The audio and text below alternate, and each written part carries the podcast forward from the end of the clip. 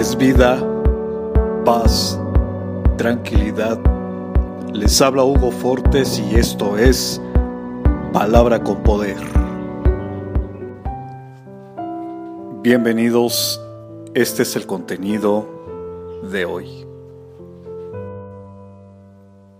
El Señor no retarda su promesa. Según algunos la tienen por tardanza sino que es paciente para con nosotros, no queriendo que ninguno perezca, sino que todos procedan al arrepentimiento. Segunda de Pedro capítulo 3 verso 9. Dios no retarda sus promesas. Su tiempo es perfecto para que no nos perdamos. Comparte, será chévere.